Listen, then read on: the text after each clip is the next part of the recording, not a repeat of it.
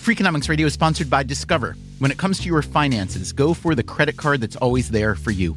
With twenty-four seven U S-based live customer service from Discover, everyone has the option to talk to a real person anytime, day or night. That means no waiting for, quote, normal business hours just to get a hold of someone. Real service from real people whenever you need it. Get the customer service you deserve with Discover. Limitations apply. See terms at discover.com slash credit card. Freakonomics Radio is sponsored by Capital One Bank. With no fees or minimums, banking with Capital One is the easiest decision in the history of decisions, even easier than deciding to listen to another episode of your favorite podcast. And with no overdraft fees, is it even a decision? That's banking reimagined. What's in your wallet? Terms apply. See CapitalOne.com slash bank. Capital One N A, member F D I C.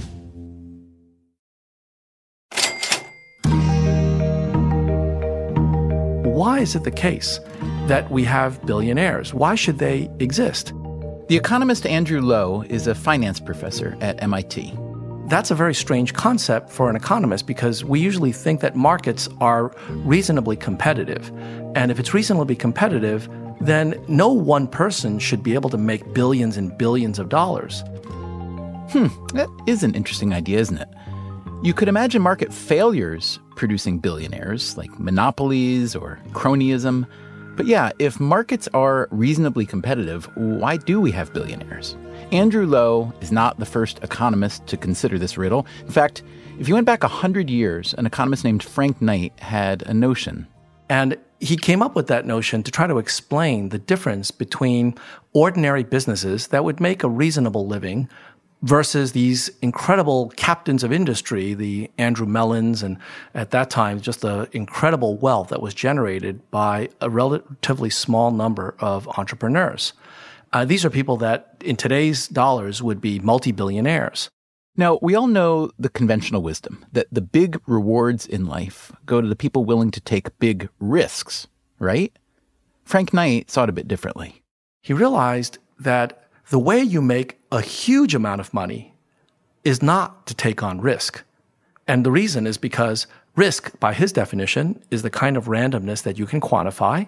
And if you can quantify it, so can everybody else. You can't really outsmart other people because they can calculate just as well as you can. So using probability and statistics, you can calculate risk. And because the odds of a given risk can be calculated, that risk can also be priced. Exactly. Yeah. A good example is the insurance industry. So risk is the stuff of actuarial tables. Taking on risk might make you a good living, but it wouldn't have made you a multi-billionaire. To do that, Frank Knight argued, you had to take on something else entirely. Uncertainty. If you take on uncertainty, for example, if you create an entirely new industry that didn't exist before, there's no way to calculate what the odds are. So when Bill Gates started up Microsoft, we didn't have a huge P C and software industry. He created that. And so he couldn't sit down and calculate what the odds are. And so Knight came up with this idea that the way you really make money, that the way innovation really occurs in the economy is through taking on uncertainty, not taking on risk. Okay, is that clear? Does the distinction between risk and uncertainty make sense to you? Maybe we could use an example. So the difference was highlighted in a really neat experiment that was done in the nineteen sixties by an economist by the name of Daniel Ellsberg. And, you know, most people remember Ellsberg not because of his economics, but because he was the fellow who released the Pentagon Papers in the nineteen seventies. Detailing secret Washington events. Events behind President Johnson's decision to wage secret war against Vietnam in early nineteen sixty. Daniel Ellsberg, an M I T senior research associate, surrendered to federal authorities in Boston. To begin with, how did you get the papers? Well, I, I can't discuss. But before he did that, he actually did some really pioneering work in economics. And the experiment goes like this. Imagine if I have an urn, and in this urn, I've got one hundred balls. And fifty of the balls are colored red, and fifty of them are colored black. And you and I are going to play a game where you pick a color, red or black. Don't tell me what it is, but write it down on a piece of paper. And then I'm going to draw a ball out of this urn. And if the color of the ball that I draw is the color you wrote down, I'm going to pay you ten thousand dollars. And if it's not, I'm going to pay you nothing. Now the question is, how much would you be willing to pay to play that game? And when most people think about the odds, they come up with an answer of about five thousand dollars because that's the expected value. That's the probability of getting uh, the ball of your color multiplied by the odds of winning. That's an example of risk. You know what the odds are. But now... But now, suppose I change the game slightly and I have another urn, and in this urn, I've got one hundred balls, but I'm not going to tell you what the proportion of red or black is. It could be one hundred percent black, it could be one hundred percent red, or fifty-fifty, seventy-five twenty-five, and so on. And so now the question is, uh, if we play the exact same game where you write down the color of your choice, and I pick a ball from this second urn, what would you pay to play this game with me? In this case, most people would pay much, much, much less, much less than five thousand dollars. Than five thousand dollars. And this is an example of uncertainty. You don't know the odds, and so therefore you're much less likely to want to play. And that, in a nutshell, is the difference between risk and uncertainty. And the fact that risk allows us to make these inferences while uncertainty doesn't means that from an evolutionary perspective, you know, our brains are going to f- start telling us, red alert, stay away from that kind of an uncertain environment. Because from an evolutionary perspective, we actually need to know what's out there because what you don't know can kill you. How much brain damage do I have? Hmm. The question is, would the risk be acceptable? I don't know, and it's extremely hard to know. Today on Freakonomics Radio, risk versus uncertainty in the real world, but a part of the real world that most of us will never get near. In football, I just love running around and hitting people, and, you know, it's uh, it's not a bad deal.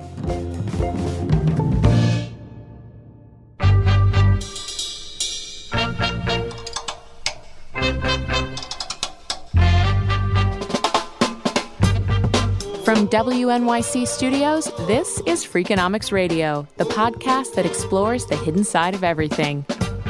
Here's your host, Stephen Dubner.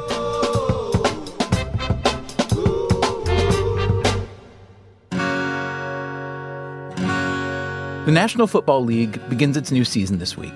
Football is far more than just the biggest sport in America. It's part of our calendar, part of our social fabric. Even during the off-season, it makes big news. Among the three biggest stories this offseason, the New England Patriots quarterback Tom Brady, arguably the best quarterback in history, turned forty and is still amazingly good. The quarterback Colin Kaepernick, meanwhile, has no team. In part, it is suspected, because he has chosen to not stand during the national anthem. It is Kaepernick's protest against what he calls, quote, a country that oppresses black people and people of color. A third big story this summer, a Baltimore Ravens offensive lineman named John Urschel, entering the prime of his career, abruptly retired at age twenty-six. I told the Ravens, then the Ravens announced it. And then, all of a sudden, you know, I was... So, this was a very naive thing of me. I was really hoping to just go out quietly. Really? Nice and quiet, like a thief in the night. No one pay attention to me. There's no story here. There's nothing going on. That is naive. And I think on July twenty-seventh, I had a lot of phone calls, certainly in the hundreds of phone calls. And this was, frankly, a nightmare for me. I don't really relish being the center of attention. And I mean, and I'm trending on Twitter. And people are writing articles, and people are kind of making guesses as to my motivations. Why did a relatively obscure player suddenly turn into such a big story? That's pretty simple. He quit football just two days after the publication of a study that assembled the most compelling evidence to date on the relationship between football and brain damage. And John Urschel has a particularly compelling brain. He has bachelor's and master's degrees in math from Penn State, where he also taught math while playing college football. He's published papers in major journals like On the Maximal Error of Spectral Approximation of Graph Bisection, which appeared in Linear and Multilinear Algebra. Also, he's been working toward a P H D in math at M I T. Yes, for the majority of my N F L career, actually. And so how did that work out? Just like, when did you do what as a, a doctoral candidate around the football season? Well, I was a, I shouldn't say was, I am a full-time P H D student at M I T, and I was full-time the uh, the entire time. So there wasn't really any working around to be done. But obviously during the football season, you're not attending classes, I assume. I mean, that's not possible, right? F- football is a very full-time job. So yes, of, yes, of course. This is a natural question. And I guess since I'm retired, I'm allowed to say I was full-time, full-time. So, for example, last fall, I took uh, I took courses at M I T. During football season? Yes. Via correspondence, I took courses which I thought were very manageable in season, areas that I was more or less familiar with previously, classes which had a textbook and which the professor followed the textbook, and I would just uh, do the assignments and then just send them in. So you say that you can tell me now that you're retired. Am I to gather then that you didn't tell the Ravens that you were actually full-time at M I T during the football season? I did not tell anyone this. Well, except M I T. Obviously, M I T was very much up to speed on that. But I, I don't think an N F L team would be extremely happy to hear that I'm working, you know, towards my P H D also in the fall. Right. And how did, like, a standard day work out? Uh, yeah, I mean, that's a natural question. So my schedule, to put the uh, M I T things in perspective, what I would do is I would play the game on Sunday. And then from Sunday, suppose it's a home game, one o'clock kickoff. I get home around five, perhaps five thirty. And from Sunday, five thirty p.m., until Tuesday, say eleven a.m. when I have to go into the Ravens, all I am doing is M I T coursework and math. That is all uh-huh. I am doing. So M I T accepted me as a P H D student, but they don't have part-time P H D students. So if I have to finish in four years, maybe five, well, this is just completely infeasible if I'm only working on the P H D half a year. Gotcha. You said that it would have been hard to do your coursework during the later part of the week. That's because the intensity of the football week is building and you're getting more in your brain in terms of game plans and the opponent and so on? Yes, your you know, your focus is very much on your opponent. Uh, Wednesday and Thursday in the N F L are, you know, they're full, like, eight-hour, like, seven to four days or eight to five days. And, you know, you're very tired at the end. You have to watch film of practice. You have to watch film of your opponent. And even, you know, Friday, Saturday, you're really preparing for the opponent. You're really getting your mind right for those things. Was the reason that you didn't do work later in the week because you would have felt it was kind of cheating your team, the Ravens, and maybe the yes, fans and the yes, league? Yes, of yeah. course. Very much so. As we spoke, Urschel was planning to move from Baltimore to Boston with his fiancée. My fiancée's name is Louisa Thomas. She is a historical nonfiction author. The two of them will soon be three. Yes, yes, I'm expecting a baby girl. Her name is going to be Joanna. We were speaking in August. In previous years, Urschel would have spent August training for the N F L season, or before that, college or high school football season. This time, he was on vacation, along with the rest of America. I actually didn't even know that August was like the vacation month, so this is news to me. He and his fiancée were in Saint Louis for a chess vacation. Yes, chess vacation. Chess is a fairly new but serious passion of Urschel's. Saint Louis is the site of the Sinkfield Cup. It's a, uh, like a elite chess tournament, and it's been very enjoyable for me. He's not nearly good enough yet to compete in this kind of tourney. He was there as a spectator. You can go up and watch them play. You can go into separate places and watch commentary. And uh, certainly you can grab a beer and, you know, chat with your friends about the game. So John Urschel is just another twenty-six-year-old chess-spectating former N F L lineman getting a P H D in math at M I T. How'd that happen? I grew up in Buffalo, New York. I grew up with my mother. My father left when I was three, though I have a good relationship with him, and he's he's a good guy. He was a surgeon ultimately, yes? He was a thoracic surgeon. He was the chief of surgery at uh, the Harvard Hospital in Boston, Beth Israel, before he retired. And he had played uh, college football, I believe, yes?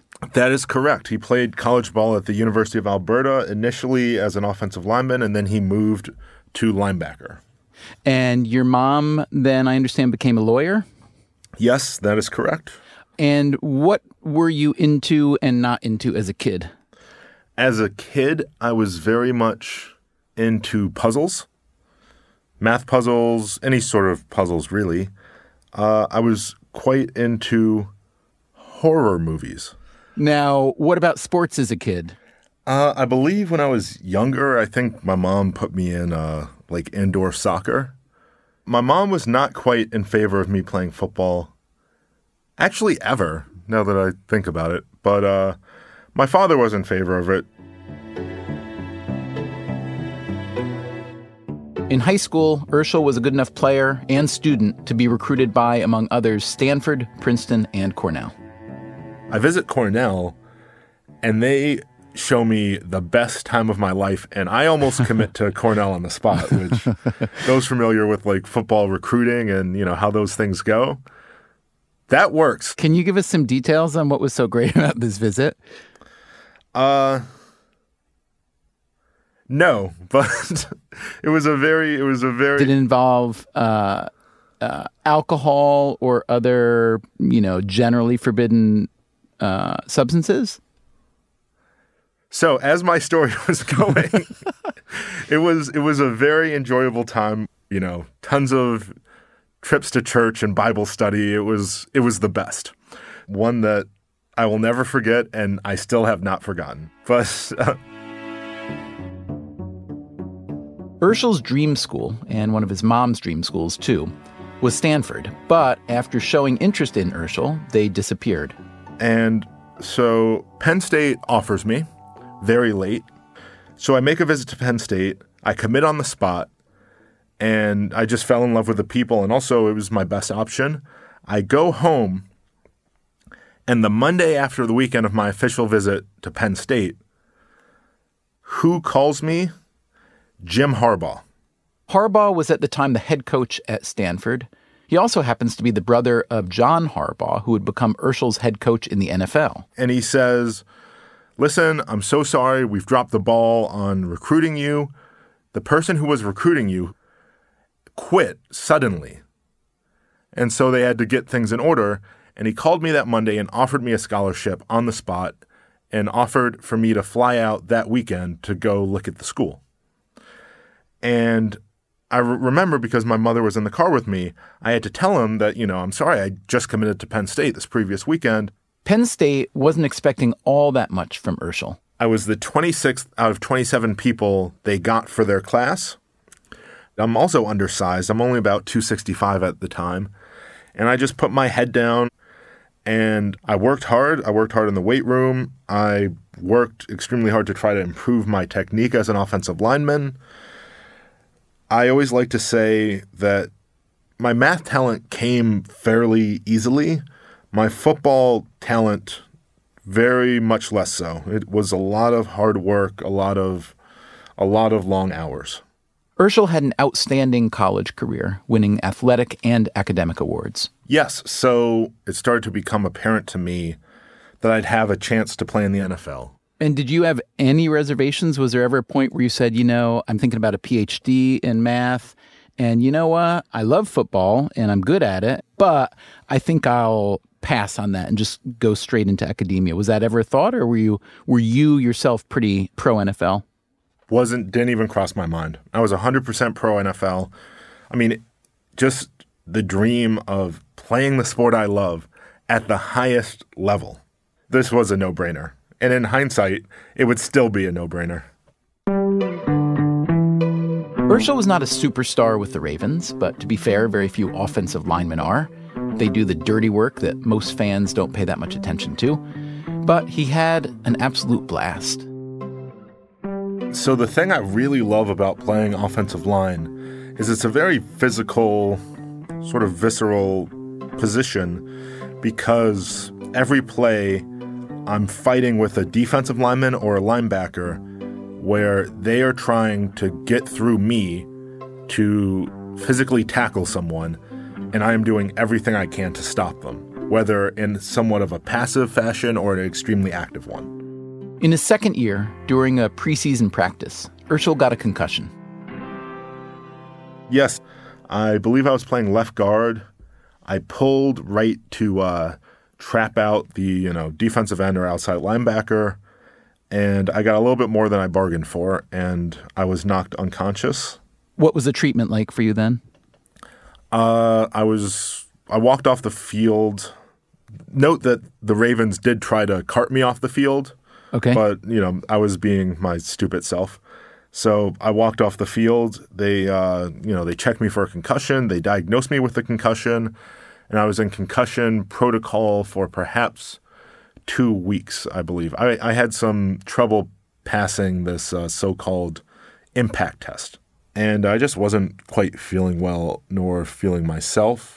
And what did you notice about your brain during this concussion recovery period? It was tough for me to do like high-level math. I really tried to. I really wanted to because there was actually a paper that I had been working on that I was really proud of because it was going to be my first like big solo-authored math paper, and I just wanted to like keep working on it to finish it, and I really couldn't because, you know, I had really hard times like thinking through things and visualizing things. I mean, thankfully, I got the paper done, and I was really happy to, you know, have it accepted. So it all ended well, but at the time I was frustrated. A few months before Urschel's concussion, a promising young linebacker for the San Francisco forty-niners named Chris Borland announced he was quitting the N F L. He was concerned about long-term brain damage. Urschel, who was friends with Borland, responded by writing an essay for the Players' Tribune called Why I Still Play Football. Playing a hitting position in the N F L, Urschel wrote, can't possibly help your long-term mental health. However, it's also true that how bad such a pursuit is for you is something that I believe no one really knows for sure right now. From an evolutionary perspective, we actually need to know what's out there. With that said, Urschel wrote, why take the risk? Because what you don't know can kill you. Objectively, I shouldn't take the risk, Urschel went on. I have a bright career ahead of me in mathematics, but I play because I love the game. I love hitting people. And then, a few months later, Urschel got the concussion that left him unable to do high-level math. Did you think about retiring or quitting football right then? Actually, I didn't. I didn't really, I didn't actually think about it at all. I just, I wanted to keep playing football. I loved the game, and I was very much focused on being the best offensive lineman in the N F L I could be. Coming up on Freakonomics Radio, what finally changed John Urschel's mind? It's clear that there's a, a link and that there's a problem in football. Uh, it's not what any of us wanted to hear. How did his head coach take the news that he was quitting? He even called me recently to, you know, check in on me and see how things are going at M I T. And how sympathetic has the N F L been, historically, on the issue of brain health? I think as far as the N F L goes, they're bullies.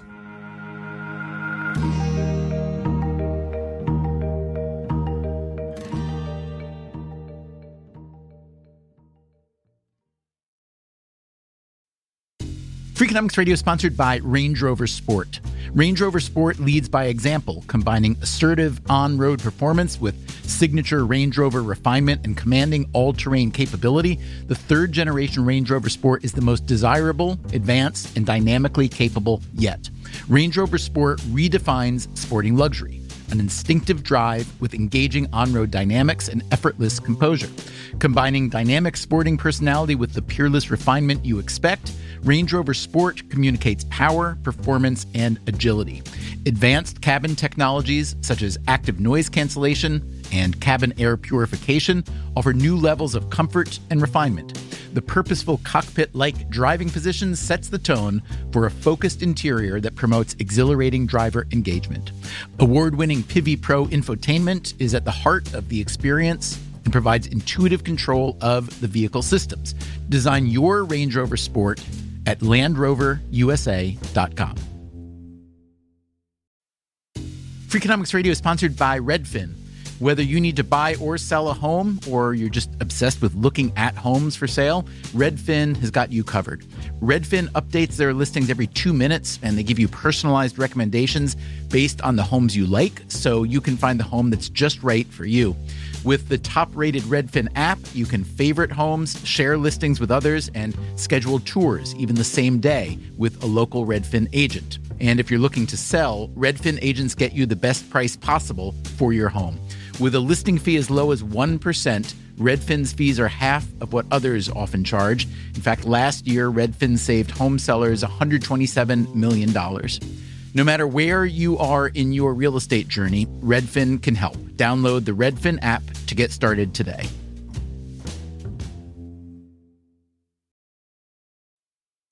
Freakonomics Radio is sponsored by FedEx. Dear small and medium businesses, no one wants happy customers more than you do. So you need a business partner just like you, like FedEx, who understands your passion for serving your customers because they have the same commitment towards you. That's why FedEx offers you picture proof of delivery, packageless and paperless returns, as well as weekend home delivery to ninety-eight percent of the U S population on Saturday and over fifty percent on Sunday. See the FedEx service guide for delivery information. Trust FedEx for timely deliveries. See what FedEx can do for your business. Absolutely, positively FedEx.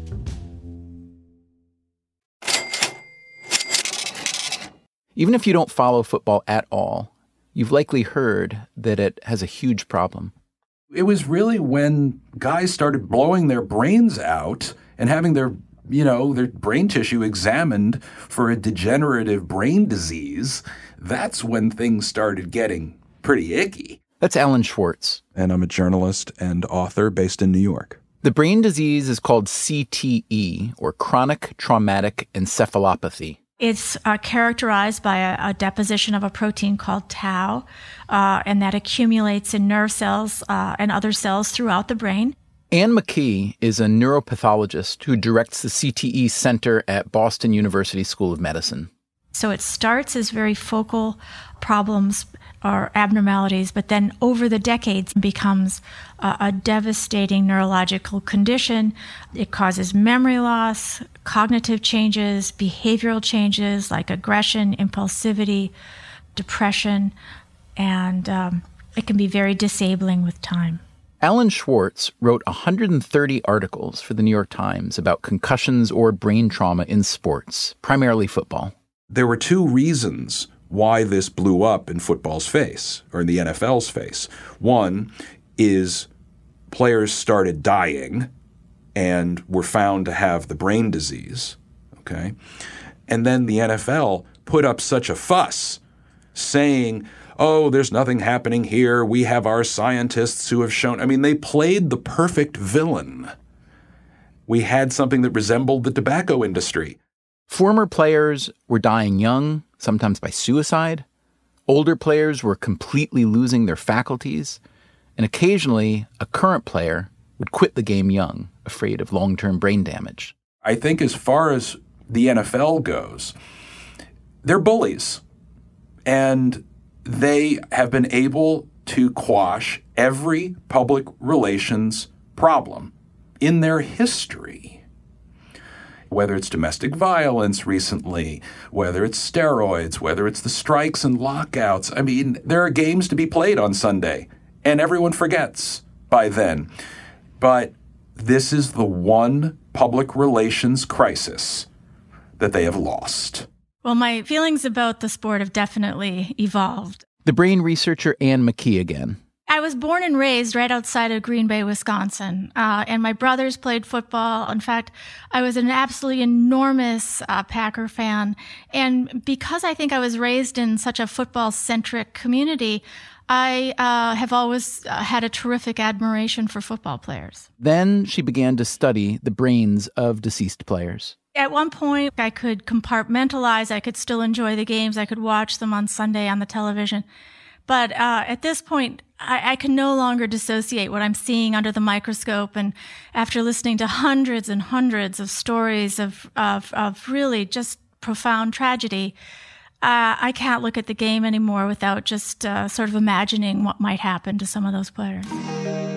One challenge in brain research is that a lot of it can only be done post-mortem. So I think being able to detect changes in the brains of living athletes, looking at structural changes after uh, playing seasons, and also being able to detect C T E is going to be absolutely a game changer, uh, pardon the pun, in, in research going forward. But for now, researchers like McKee work with brains donated by the families of people who've died. I run a, a number of different brain banks. I have a, the Framingham Heart Study brain bank. We have the Alzheimer's brain bank. We have an A L S brain bank. We have P T S D. And we see very few, you know, the, the incidence of, of C T E in those other brain banks is extremely low. But then in this brain bank, where the criteria for inclusion was participation in football and Uh, that was the only criteria, we see a very high percentage of C T E. So I, it's it's impossible for me to dissociate um, the risk of playing football from the risk of C T E. It's been nearly ten years since McKee began finding evidence of C T E in the brains of deceased football players. Sometimes she'll meet with family members after she's done the analysis. The memory of one such visitor has stuck with her. Her father had died, and uh, she she came to the lab and wanted to look at the, the slides. And she was, you know, an adult. She was um, thirties or forties. And um, I remember she looked at the brain, and I explained it to her, and she seemed fine with it. And then a bit later, she was, I saw her um, really crouched in a corner and, and, and sobbing. And I, I was wondering why, you know, had I, had I upset her? Had I, had I uh, too much information, you know, with, uh, with the brain autopsy? And it, and it wasn't that at all. It was actually, she was so overwhelmed because she suddenly realized that her father had loved her, that, that his behavior of not remembering her birthday or not remembering details of her life or or seeming sort of uh, distant was actually part of his illness and not not part of a dad who didn't care. Women are the heroes of all of this, in my opinion. Alan Schwartz again. They were the ones who really stood up to the N F L. It was Sylvia Mackey, the wife of John Mackey, who wrote to Commissioner Paul Tagliabue to say that her husband had early dementia, and she knew a lot of uh, you know wives dealing with uh, their husbands and former players and appealing to the N F L to help, which started uh, a charity for families. Linda Sanchez was the congressperson most involved in all of this and most caring. And Gay Culverhouse, the former uh, president of the Tampa Bay Buccaneers, is the only N F L executive to come out and speak out about the issue of brain trauma among former players. Happens to be a woman. Culverhouse is no longer the only such executive, but she was the first. Doctor Anne McKee, the neuropathologist. These women are all football fans. They like football. They don't want to destroy football, but I think they wanted to introduce some sanity and some realism about all of this and to demand from the over-testosteroned men who said, you know, shut up, to say, you know what, I'm not going to shut up. Anne McKee's latest study, co-authored with more than two dozen fellow researchers, was published in the Journal of the American Medical Association in July, just as John Urschel was getting ready to play his fourth season in the N F L. That is correct. The fourth season, by the way, is typically the last season an N F L player is bound by his rookie contract, which can mean an even bigger payday the next year. Money just like showering, allegedly. So what did you see as your financial future within football? Did you think about, you know... I don't know. I didn't think about it. I didn't really think about it that much.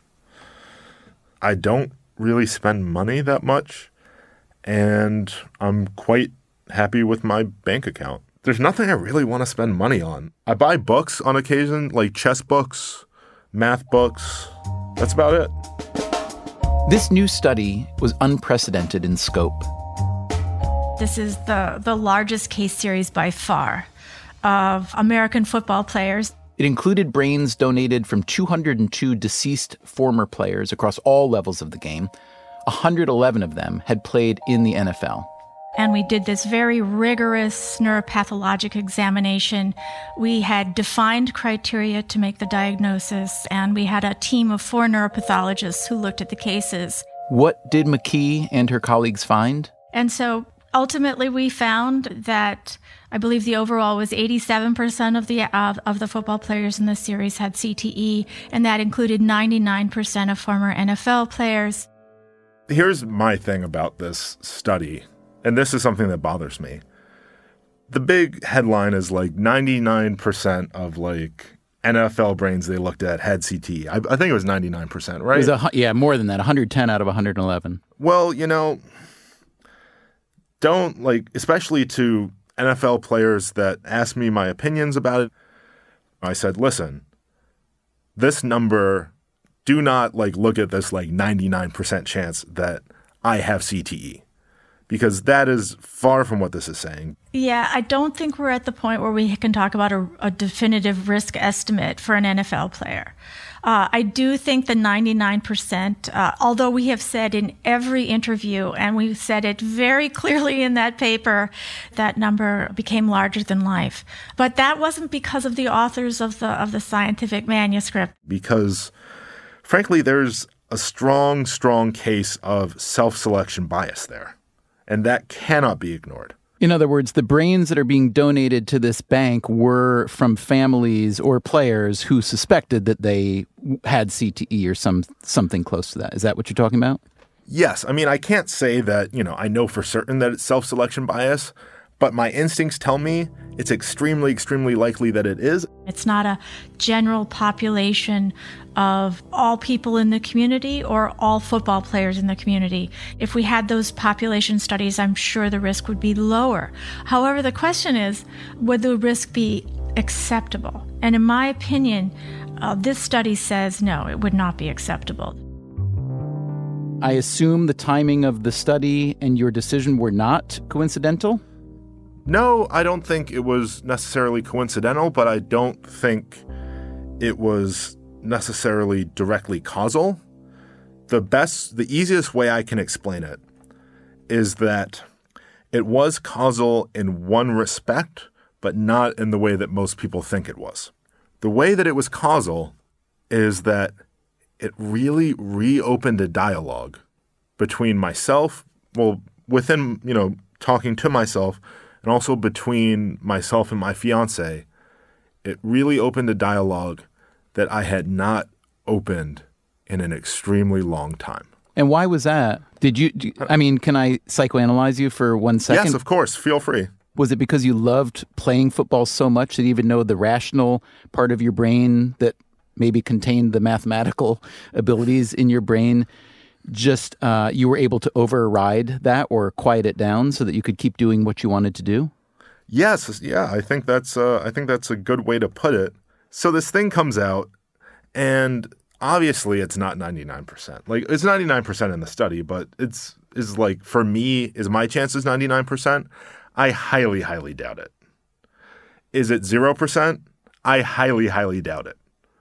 But the biggest thing it did was, it made me say, well, okay, I should actually probably think about this again. Not like, okay, this new evidence is extremely overwhelming to change my opinion. It's more like this really brings something to my attention in a very real way that quite frankly, I was more or less aware of, but, you know, attempting to ignore to a degree.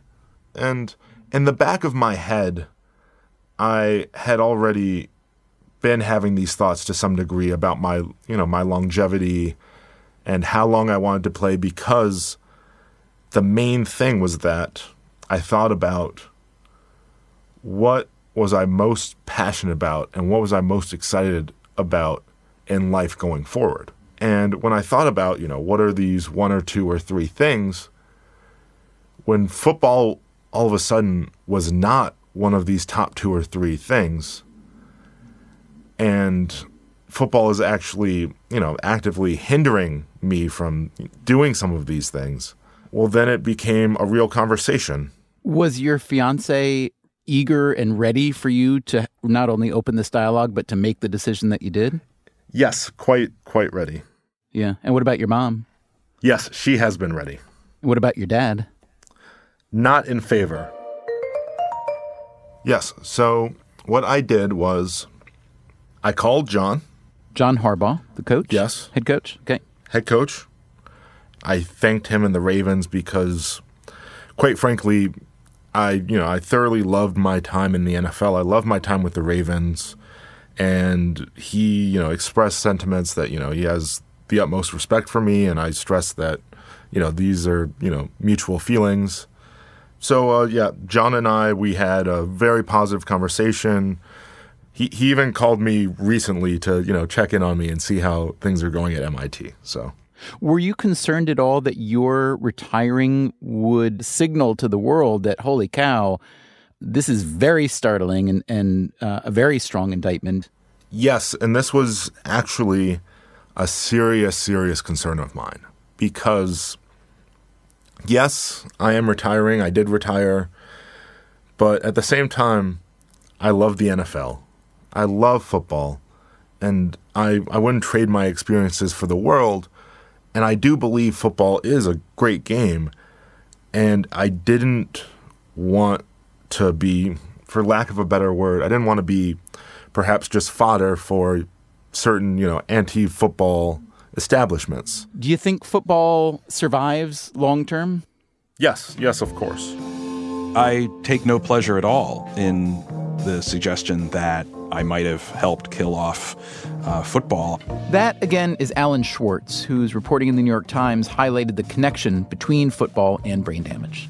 I hope that football stays around, and I'm very confident that it will. Because why? Because two things. One, N F L owners are not in the business of having their two billion dollars assets disappear. And good answer. The game will adapt. I'm not sure exactly how all this is going to play out, but the game, it's a great game. It's just played more recklessly than I think the market will allow. Because this affects a game we love, a game that uh, defines communities, a game that uh, is really the lifeblood for many colleges, there's a lot of resistance to really addressing this problem in the way it should be addressed. That's Anne McKee. I just want people uh, to be aware of this disease, and I want individuals who decide to play football or to continue to play football to be aware of it so that they can make as many individual changes uh, to keep their head out of the game, to limit the amount of head impacts they experience, and make as an informed decision as they can regarding their own future. And what is the N F L doing? The league sent us a statement that read, in part, the N F L has made real strides to do everything it can to better protect players and make the game safer. And it pointed to forty-seven rule changes since two thousand two.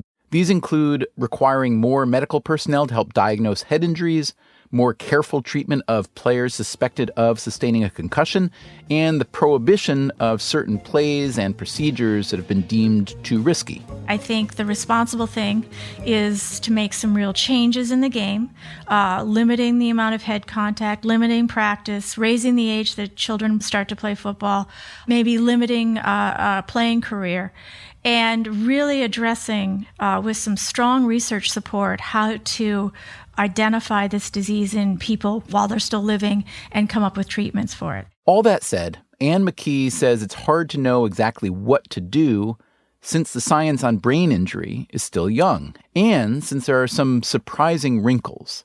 like the correlation or lack thereof between concussions and C T E?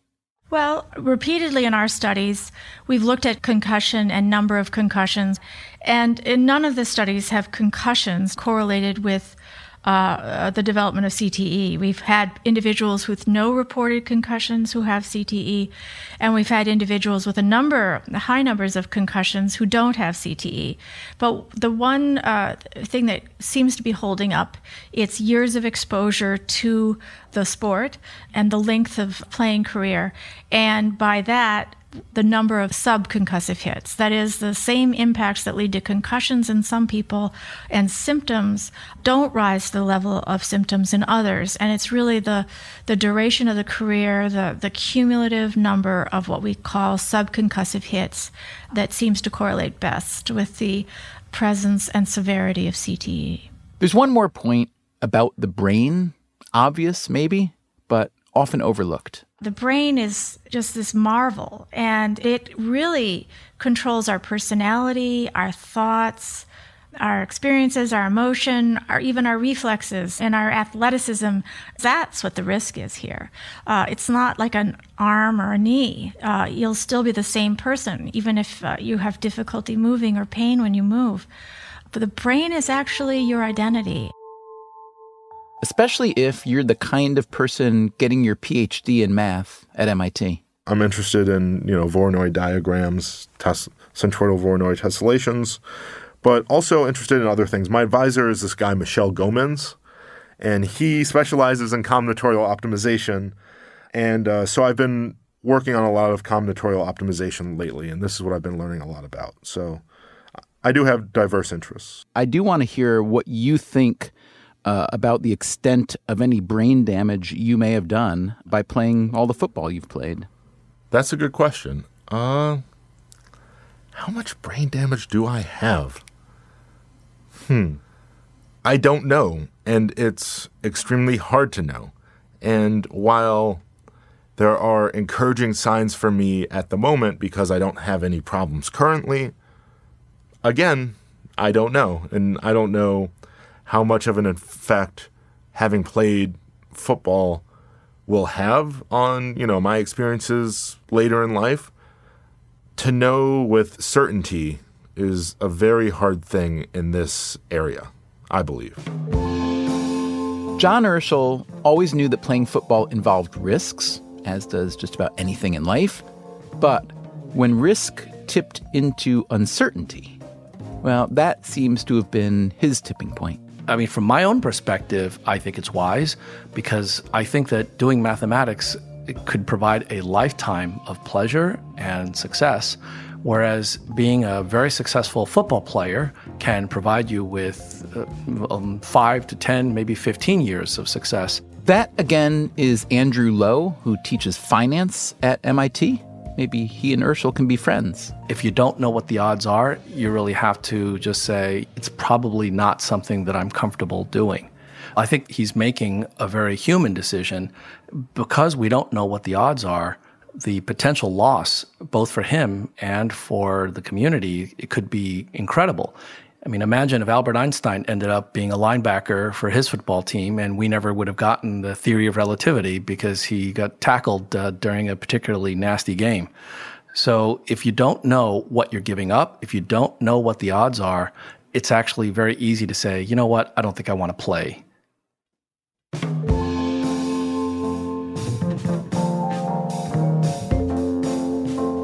Coming up next time on Freakonomics Radio, we're talking about talking. I find it fascinating that there's seven thousand different ways to do what we're doing right now.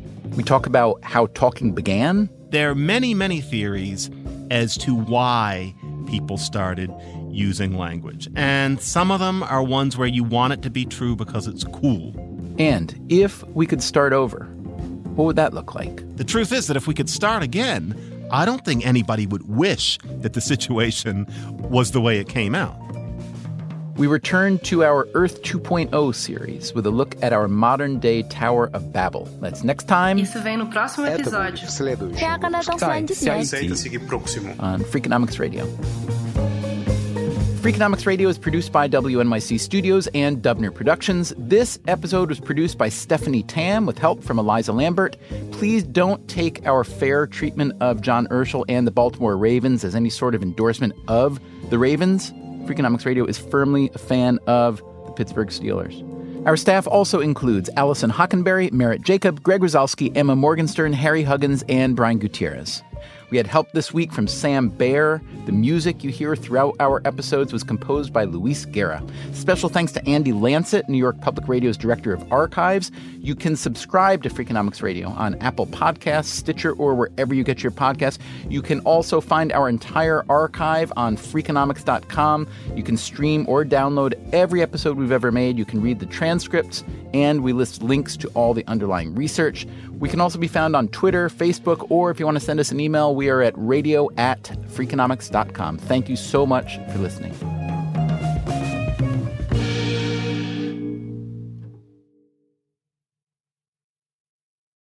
Reese's Peanut Butter Cups are the greatest, but let me play devil's advocate here. Let's see. So, no, that's a good thing.